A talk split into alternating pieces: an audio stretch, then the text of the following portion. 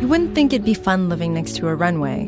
But here in South San Antonio, Texas, you can find a community that loved living next to Kelly Air Force Base. Here it takes from two people 69 year old Robert Alvarado. We would hear the jets where they would break the sound barrier, and I said, wow, you know, it's so nice to be next to the base. And 22 year old Diana Lopez. My house was located at the end of the runway. It just seemed really exciting to be in the air. I thought that I really wanted to be a pilot. It's been a patriotic military town for generations. My father was killed in Normandy. My son was in Desert Storm. Uh, two of my grandsons were in Iraq. So my dad was in the military, and my sister also joined the army. The area around Kelly Air Force Base is generally low income and 95% Latino, and so the Air Force Base was the main industry in town. But since Diana wanted to be a pilot, that worked out great for her. My senior year, talking to counselors, talking to teachers, and they said the only way I would be successful in aviation was if I joined the military. I thought the military was doing so much for a Mexican race because it was the best place that we could advance. And I started signing up for the Air Force. Diana was scheduled to start at Lackland Military Base, and she was thrilled.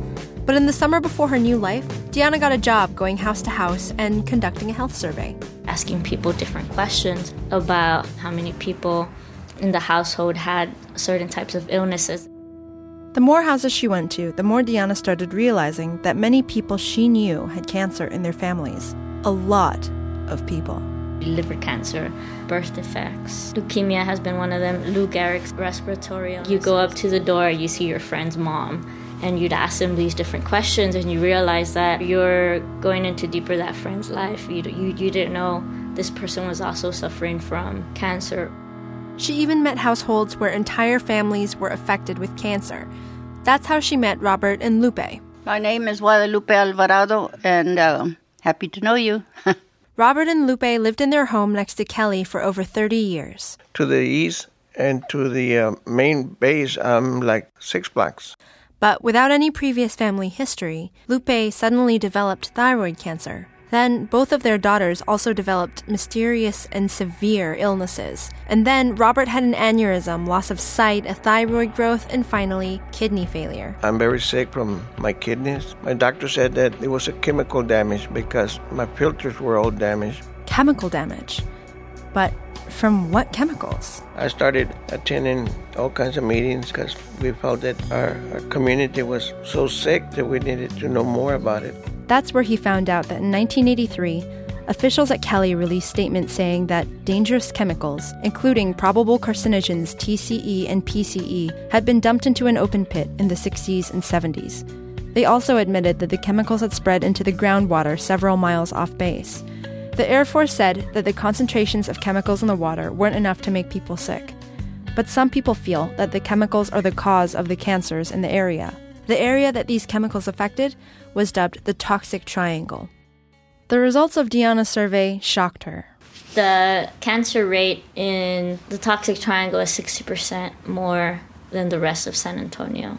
More than 70% of the homes have had a type of illness associated with the contaminants. Most of the people in the community, however, don't really know what that all means.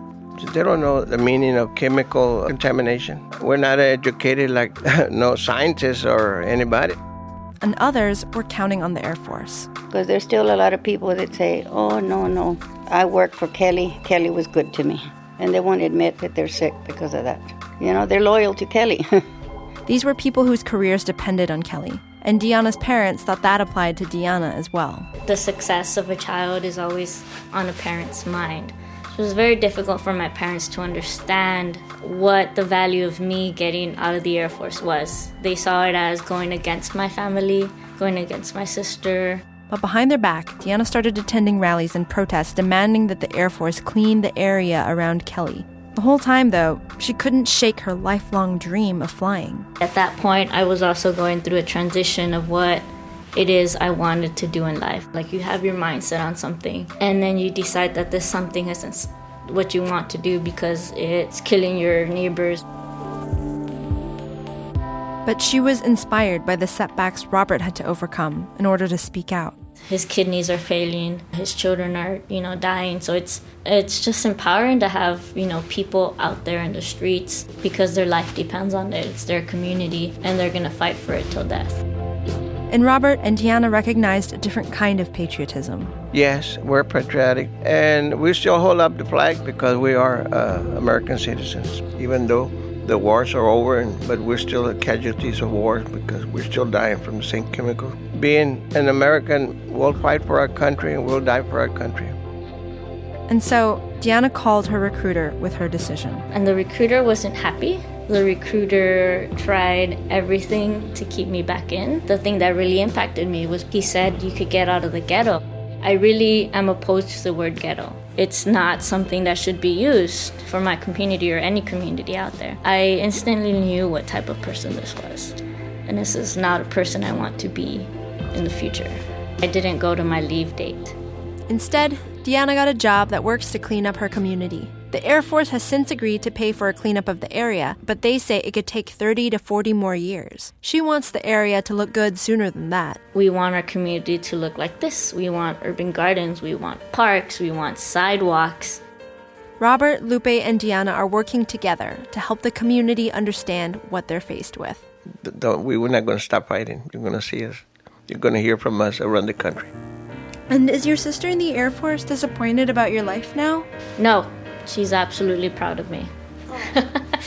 At the end, they supported me being happy. At the end, they support my sister being happy in the Air Force. In the meantime, Diana hasn't given up her dream. She's learning to fly. I've actually done a few of my lessons already. It's very amazing. When you have this big engine in front of you, and it's sort of your defying gravity.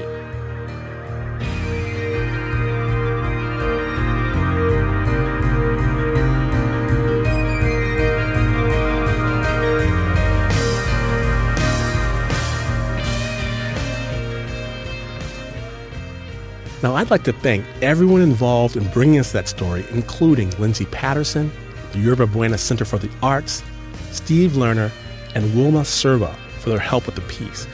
We'll have more information about the toxic triangle on our site, snapjudgment.org. The story was produced by our own Stephanie Foo. You are listening to Snap Judgment, and to hear more stories, visit snapjudgment.org.